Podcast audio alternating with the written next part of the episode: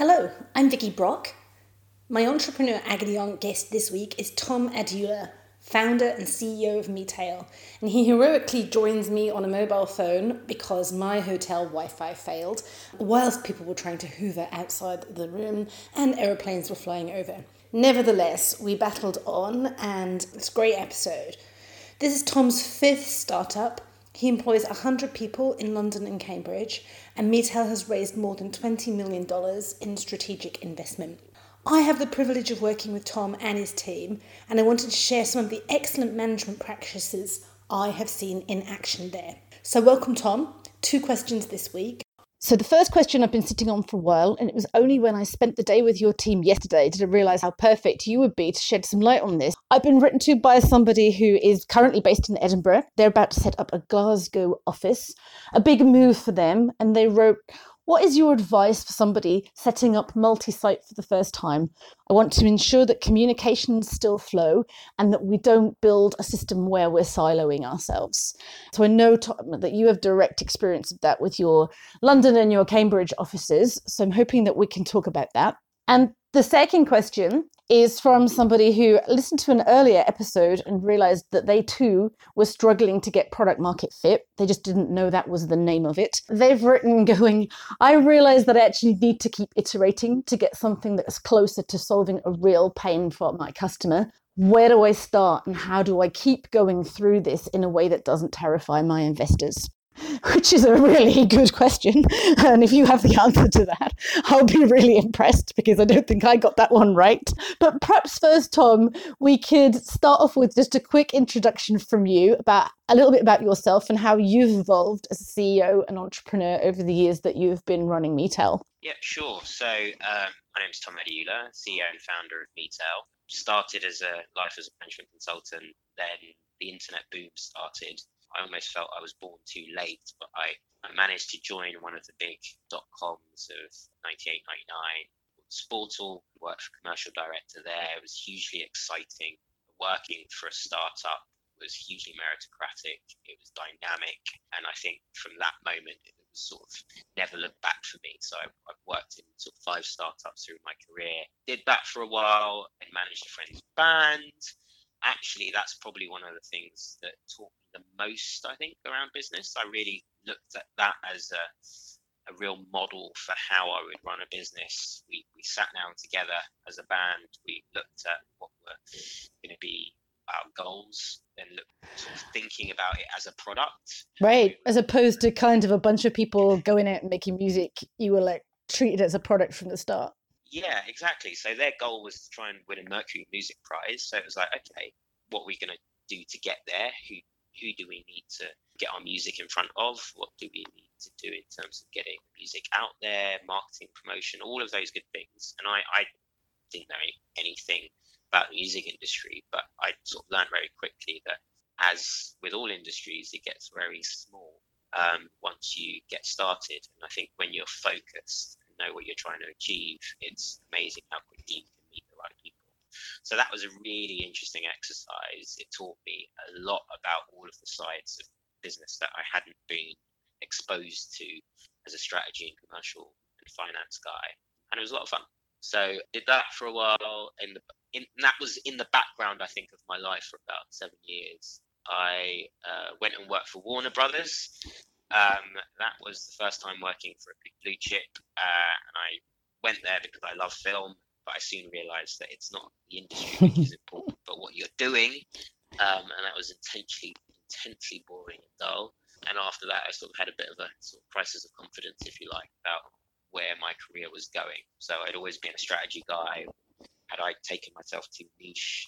So I spent a bit of time talking to some people who'd done MBAs, and they said, "No, don't be silly don't want to do that. You've you've actually covered uh, most parts of the business. One of them said, "Come work for me instead." So I joined her at a company called Inspired Gaming Group, which was in the uh, casino, bingo, fixed odds betting space, gambling industry. Um, not something my mother was very proud of, or myself really. Um, but I, I learned a huge amount. That was where I finally learned about product how to, to build stuff and how to make it work. And I took a, a casino division from scratch to a, putting a product into the field which was broken day one, like intensely broken, tense pressure. I was doing 100 hour weeks at the beginning. It was really tough. I learned how to manage people, team, and that it was that role that then finally gave me the confidence to start my own thing. So I knew I didn't want to work in gambling. So then it was a case of like trying to find an idea I could get behind and fully commit to.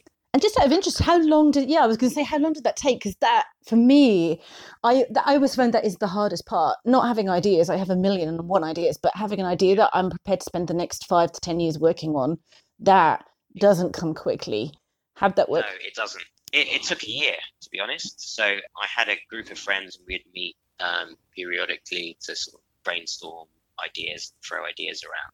But you know, having been a strategy guy, my my, my job was always to say no that's a bad idea. So it then to get one that would slip through is is quite hard. So and you realize that it's not just about having an idea but it's having an idea that you can make happen. Yeah.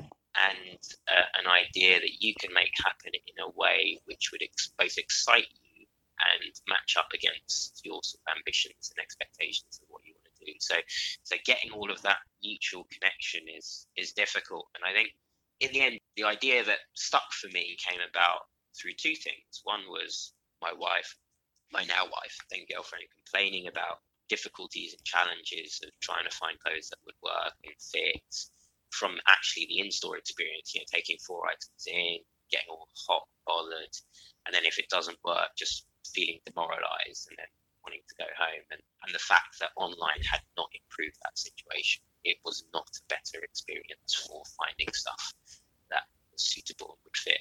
And that sort of stuck in my mind. I'd nearly joined a company called Boo.com back in '98, um, which blue skied sort of every idea in fashion.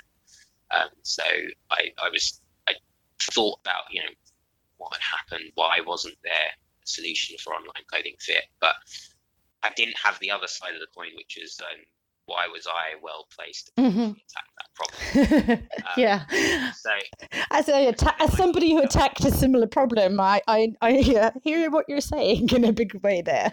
Yeah. So so that then came from I was in the process of trying to create the world's first live blackjack baccarat game that inspired, and I ended up googling whilst I was in a hotel room in Hong Kong, leading expert computer vision because I wanted to use cameras to recognize cars as they're being dealt live in casino and a professor at Cambridge popped up first, and I cold called him from my hotel room. I hadn't even checked what time of day it was, and I managed to get through first time to him. And uh, I said I wanted to build this system. He said, "Yeah, no problem. Come visit me." So I then did when I got back to the UK. And the thing that sort of stuck in my mind, I ended up um, commissioning one of his ex PhD students to actually build out the system.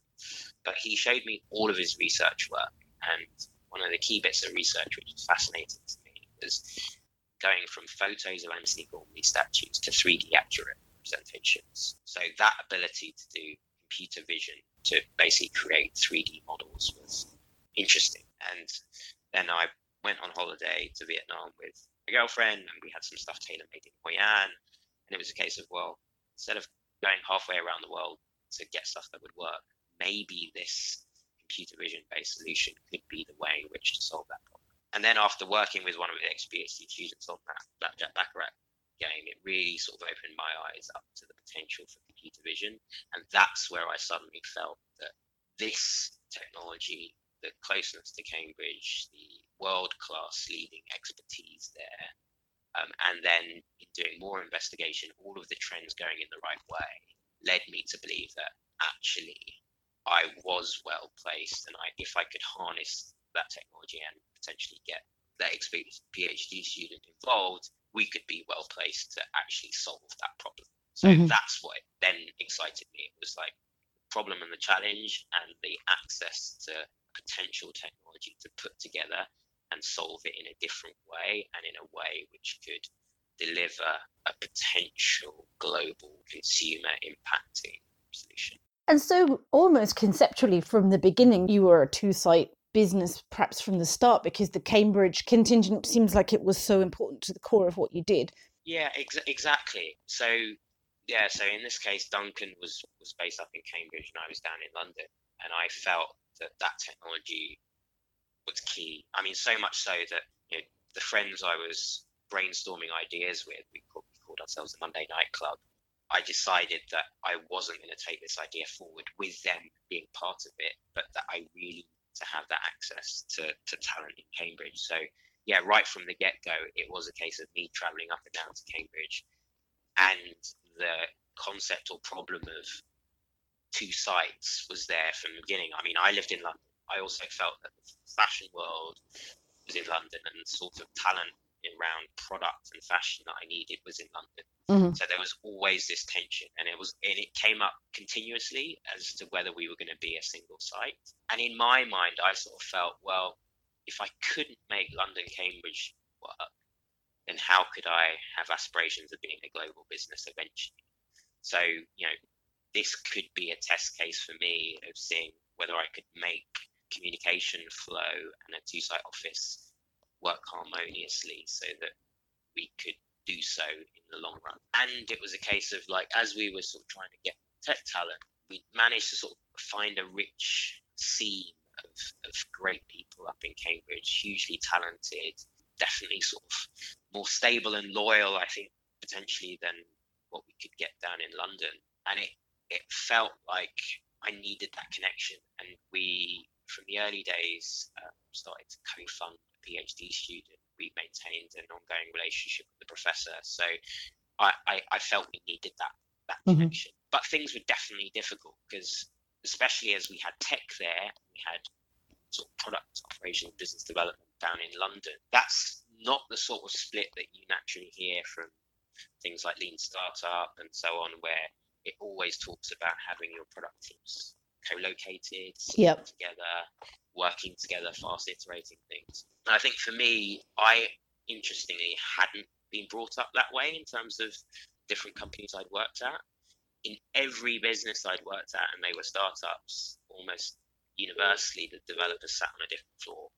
And it was a case of the dev managers trying to prevent access to developers yeah. than anything else. So at Inspired, I remember one occasion literally crawling on hands and knees between the desks on the dev floor, trying not to be seen by the engineering manager, um, to try and get a favor done by one of the developers because I didn't have, I hadn't been given that resource, and I really yep. needed just one little thing done.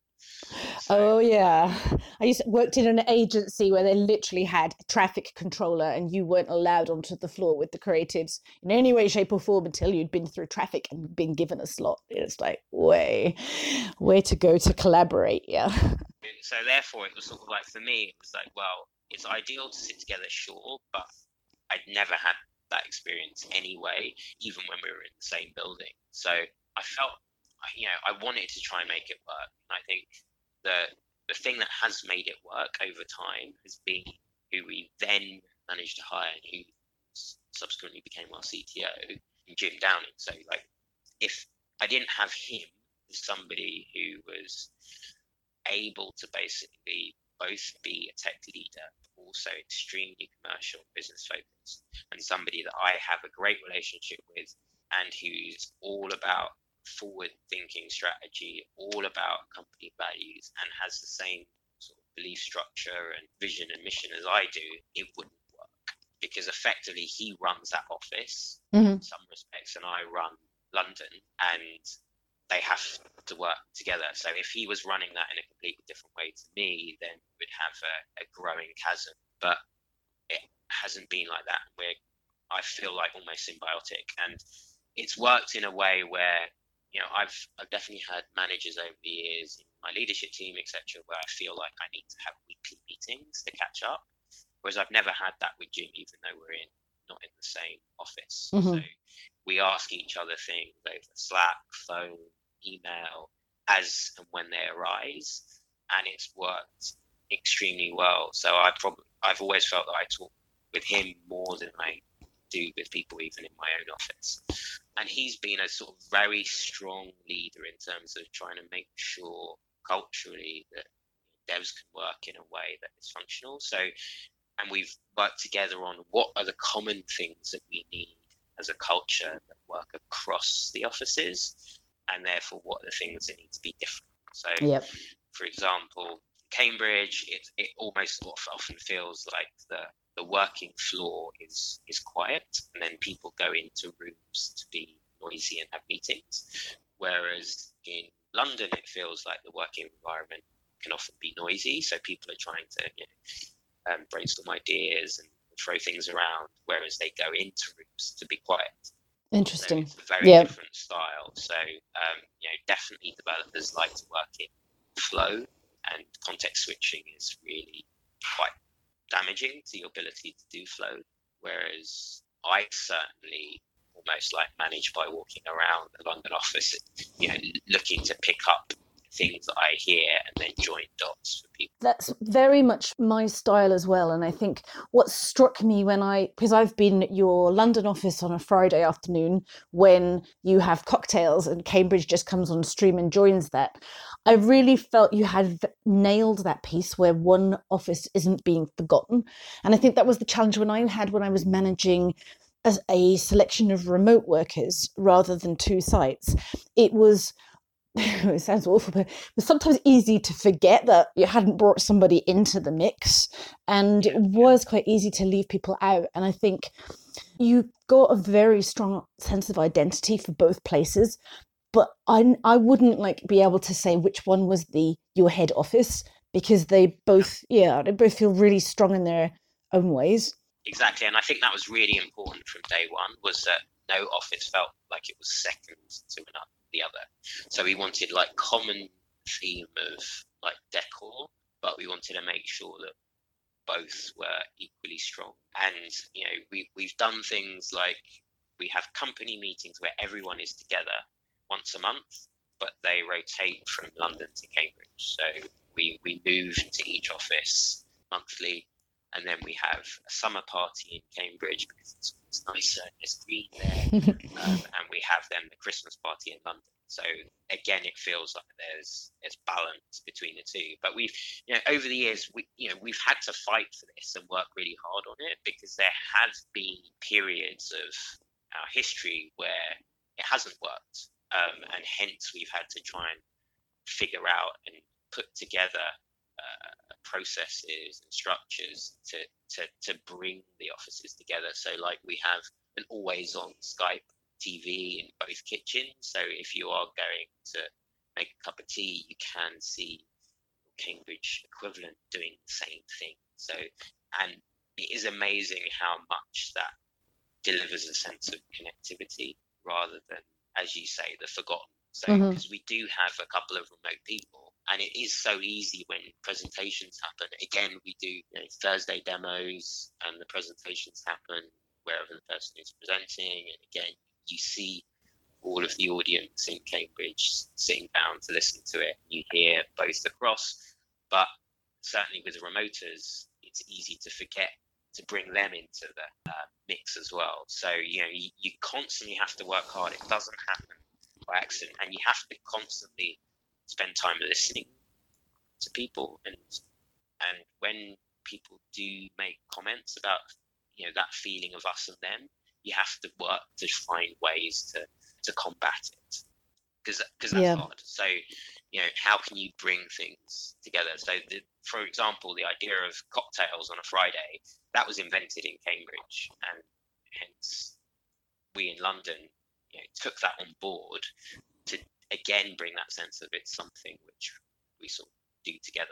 Although it often feels that we create punch and guys actually make real cocktails. and they definitely have a more impressive range of condiments in Cambridge. Uh, I would say that your team meeting. I mean, it was a privilege actually to to be in that meeting yesterday because it really made me understand. through a compliment here at you, but what a damn good CEO you are, and actually how very very good you are at the management of people.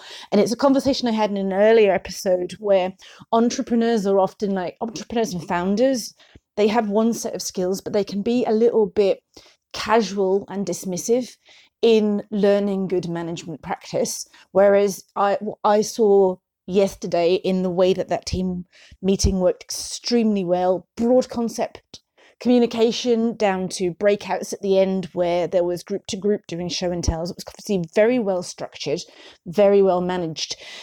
Is that something that has taken a lot of years to refine, or has all the previous stuff that you've done on the strategy side really lent into that format? Uh, I think I think we've had to refine it definitely over the years. I mean, and especially as we've grown. So I think you know when you're eight people, everybody knows everything. So yeah. things are quite easy. And definitely once we hit 40 and above, things start to break down quite a lot. And also the difficulty was then it felt like giving out tons of information in a meeting rather than getting everybody involved in it. And I think management isn't just about me. I would say that Jim, our CTO, has read probably every management book going. So from that perspective, know, he is our encyclopedia as to what new techniques we could and, and, and can't do. And I think having a team around you who have different skill sets is hugely valuable and stuff that you don't know. So I'd say I'm really conceptual. Jim is quite concrete. So it's like, you know, when we look at meetings and things that work and don't work, and we then think about how to break it up.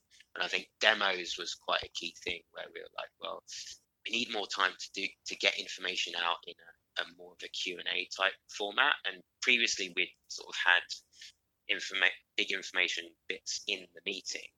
But because it's now quite a big meeting, nobody is willing to put their hand up and ask questions. So Q&A doesn't work anymore. Mm-hmm. Company meetings the way it did when we were smaller. So if you really want to get into a topic, they work and break in the breakouts and demos. The demos are probably my favourite part of it. So I was, I was gutted I had to, to run and leave early yesterday.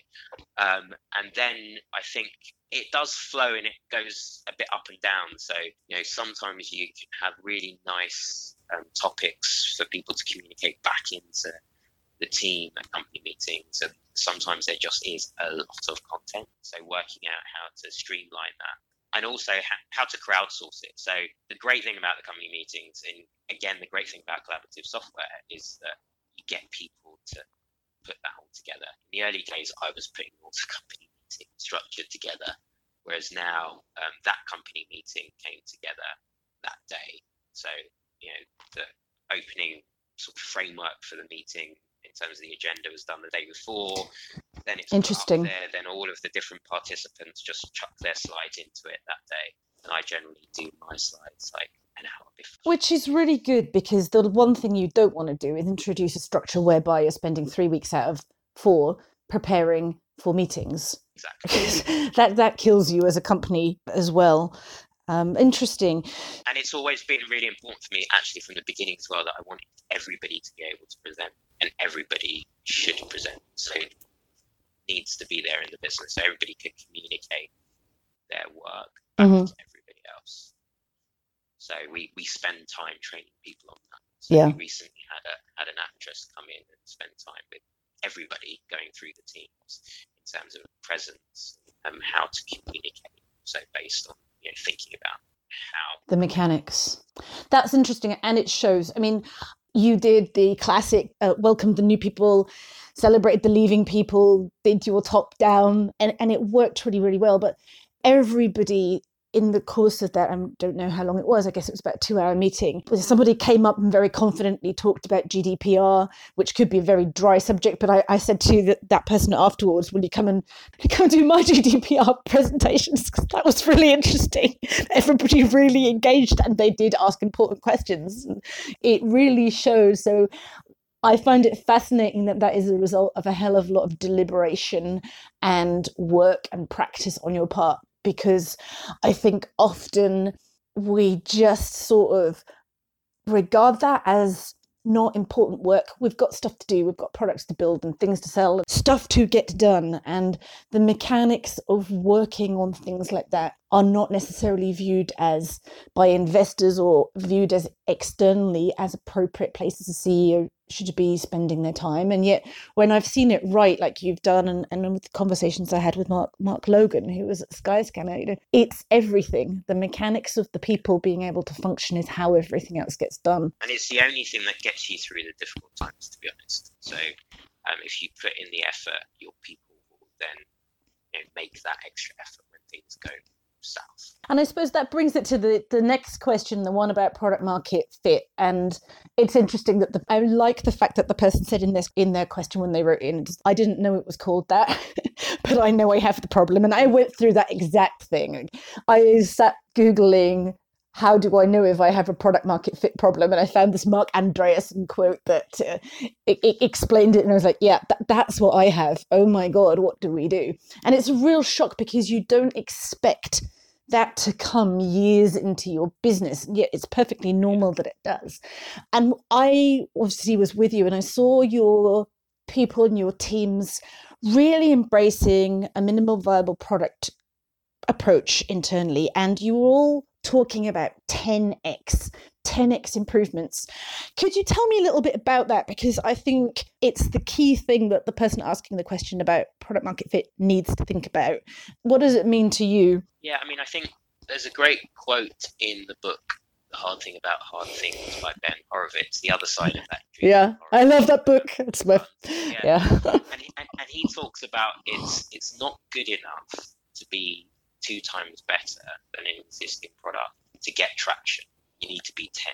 Only when you are that obviously better than the existing product will you get dynamic traction. And I think that is something which is especially true in an enterprise world. Because yeah. In an enterprise world, the person that you're selling to is massively risk averse in general, if they're especially if they're a corporate, right? Absolutely. If they get it right, nothing happens. If they get it wrong, they get fired. Exactly. Exactly. So it has to be so obviously right that it's a no-brainer for them to make that decision. So but when when we're talking about 10x, that's basically the concept. You know, how can we deliver something which is so obviously and clearly a home run or, or has positive impact that it isn't a question of like, you know, oh, it's a 10% improvement. How can we do the 10 times improve in each case. And if you think there first and then come down to what the increment is, so it's it's the inc- increments of improvement that be difficult, and especially if you're bringing a new product to market, you have to think about that big change, that disruptive change, and that disruptive change has to be that 10x. And the frustrating and the difficult thing, and why it doesn't happen on day one or year one or sometimes by year five you're still going through this. I know i certainly was going through that cycle. Is that what, what you regard as the, your core innovation and the exciting bit of your product and your amazing groundbreaking technology isn't the same as the solution? It's not the product that's got to be 10x better or the technology that's got to be 10x better.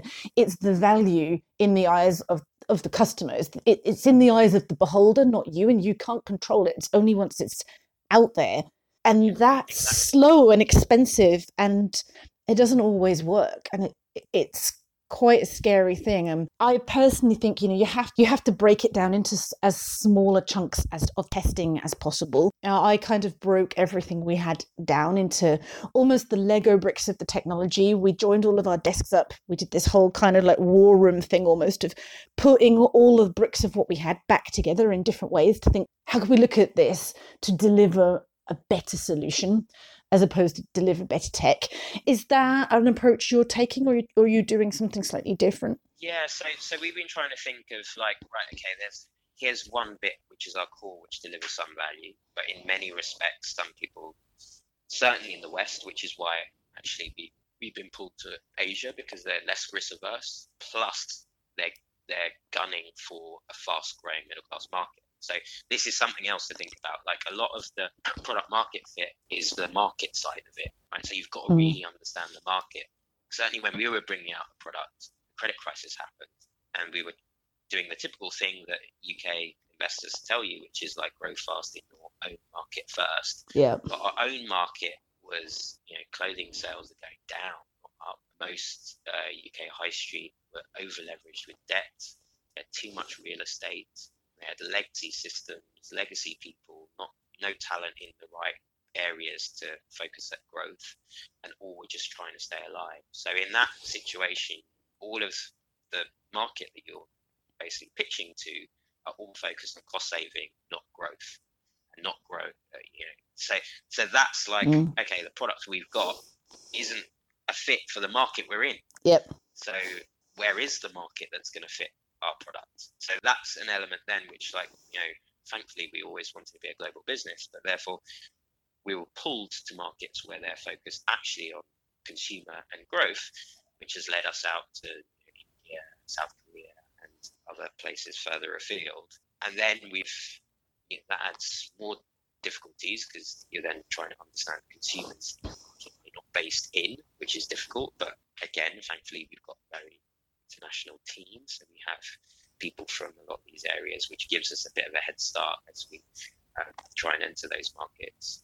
But I think still, like we've got our core stream of value where we think our core value is, and then how can we layer on more and more value over and above that product? So, hence, for example, the way that we digitize clothing, that's the core, right? You know, basically try on clothes and see how they fit virtual self.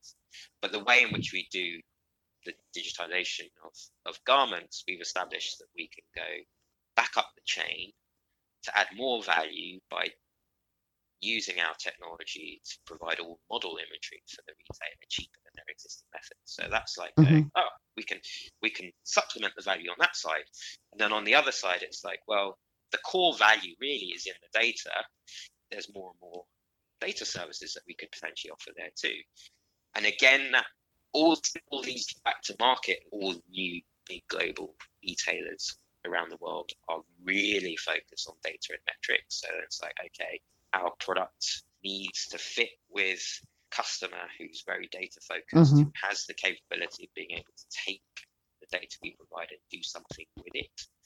Um, they have to have volume. They have to have uh, a real metric focused in terms of how they, they push product through and how they convert and get stuff done and not be so you know a traditional retailer might say well i only want to photograph things in this way and i don't want my customers to see themselves in, in my clothes. So it's like well they're never going to be an early adopter yeah. or probably even a last adopter. So it's like how how does our product match against the type of people who are going to use it? And i think the way in terms of that product market fit again you have to think as you talked about in terms of like you don't naturally think that late in your business you're still having that question, asking that question, but you are because of you know, you know there's that great book, Crossing the Chasm. Yeah. You start with early adopters who like, uh, yeah, we want to do new stuff, do great things, and we're innovative like you. And then you want to get to late adopters who are like still going, you know, beating the drum. But then there's this huge gap mm. to get to the mass, and it's it's layering on the values of your product and, and the value you drive, which is supremely hard and difficult to then make that leap over into basically mass adoption. Absolutely. And I urge people read Crossing the Chasm. It's an old book, but my goodness, I mean, for me, uh, it was uh, we were living that. I'm very mindful of your time, Tom, but but one of the the, the key things I think that you when you're going through this whole process is is whether you have got strategic long sighted investors or not. I certainly got pressure when I realized I had these challenges of some attitudes being expressed to me, which were, you know, you don't have time to innovate. Stop innovating and getting distracted by shiny things and just sell the stuff you've already built, which fails to grasp the problem. Has strategic or longer view money been, do you feel you have that and has that if so, has that helped? Yeah, it's critical. Like, I think the approach to investing in the UK doesn't fit the world we're in from that perspective. Again, we mentioned a product market fit and globalization. So, you know, the typical approach in the UK will be make something, sell it, um, get profitability in your local market, then go broader. That is just not an approach by a value based company. Right. So a value based company will be their view is like how are you relevant in five years? What's the world going to look like then? And uh, what do you need to do to get there? Here's all the money in the world to make sure you build that future product and then go and take the market. So it is a long term approach and it is, you know, chucking money at at the problem, but also surrounding you with the right talent to actually achieve it. So their view is interestingly one of trust in the sense of like if you have the right idea, we, we believe in the right thesis of where the world's going. it's then about putting the right talent around that to solve the problem and, and achieve it. So I always think about, you know, Hailo was first in terms of like e-hailing of cabs mm-hmm. and so on. And took the nicey nicey approach. We'll make friends with all the black cabs. You know, we'll go to New York. We'll make friends with all the yellow cabs, and we'll we'll do it in a way which is you know softly, softly. And the US approach was like, oh, this e-hailing e-hailing thing works. Right, who's the most aggressive team? Oh, these guys, Uber. Right, we're going to give them all the money, and they're going to win. And that's that's their approach to basic investing. I think for me, I always knew and always felt that the only way to win or become a global business out of the UK is to be very IP and R&D focused. And that's the only way to get a lead because a US based business will always raise more money um, than a UK one and be able to take you out. You know, I was on a panel the other day with Karen Hanton, who created Top Table. It was a similar story. She created Top Table, OpenTable in the US, you know, raised 10 times money and, you know, came across and said, look, either we're going to outcompete you, we're going to buy you, which one yeah. She got a nice exit, but there was no way she was going to be able to be long term. And hence, I've always thought R&D is the key. We have incredible tech institutions. We have incredible talent. More often than not, our product solutions are always better than the American equivalent. We just don't sit in a big enough market to get scale hmm. uh, early enough. So then you have to match. You have to match basically your thesis and what you want to try and do with your investment shareholders. So they've got to match where you're going and think about it in the same way. So I think I haven't had any sort of VC money. So I've been fortunate enough with my early angels that they were going to back me. They felt similar to me that this was a big thing go after that. And then later, I, I got a, a big strategic investor, a big like, uh, clothing manufacturer out of Asia. So I would always say, go to where and find the money, the right sort of money. That investor, third generation family, and they think absolutely long, long term. Mm-hmm. So they've been hugely supportive of what we're trying to do. You know, that investor um, his PhD in medical imaging. He's uh, uh, one of the early contributors to Linux, so he, he understands. Yeah. Right. So it's not just he's an investor thinking about his own industry long term. He also understands technology and understands R and D and understands that side of it. So having a full appreciation for both is then supremely useful. And I mm-hmm. would always think of it as like whenever you're getting an investor, it's not an investment just for the money today. This is likely to be a five, ten year relationship. So you've got to think about whether you can last that long together, whether they un- and whether they understand that too. So yeah, uh, on that note, Tom, I won't take up any more of your time. Those are the um, single most resounding words I would like to echo and do echo across multiple episodes of this podcast. so, uh, thank you for aligning back to to one of uh, the core themes. It's been a pleasure to talk to you, and it's been a pleasure to work with you and your team as well. You've been listening to Vicky Brock, Tom Adeyoola, this week's Entrepreneur Agony Aunts. As ever, you can submit your problem or question at vickybrock.com slash podcast.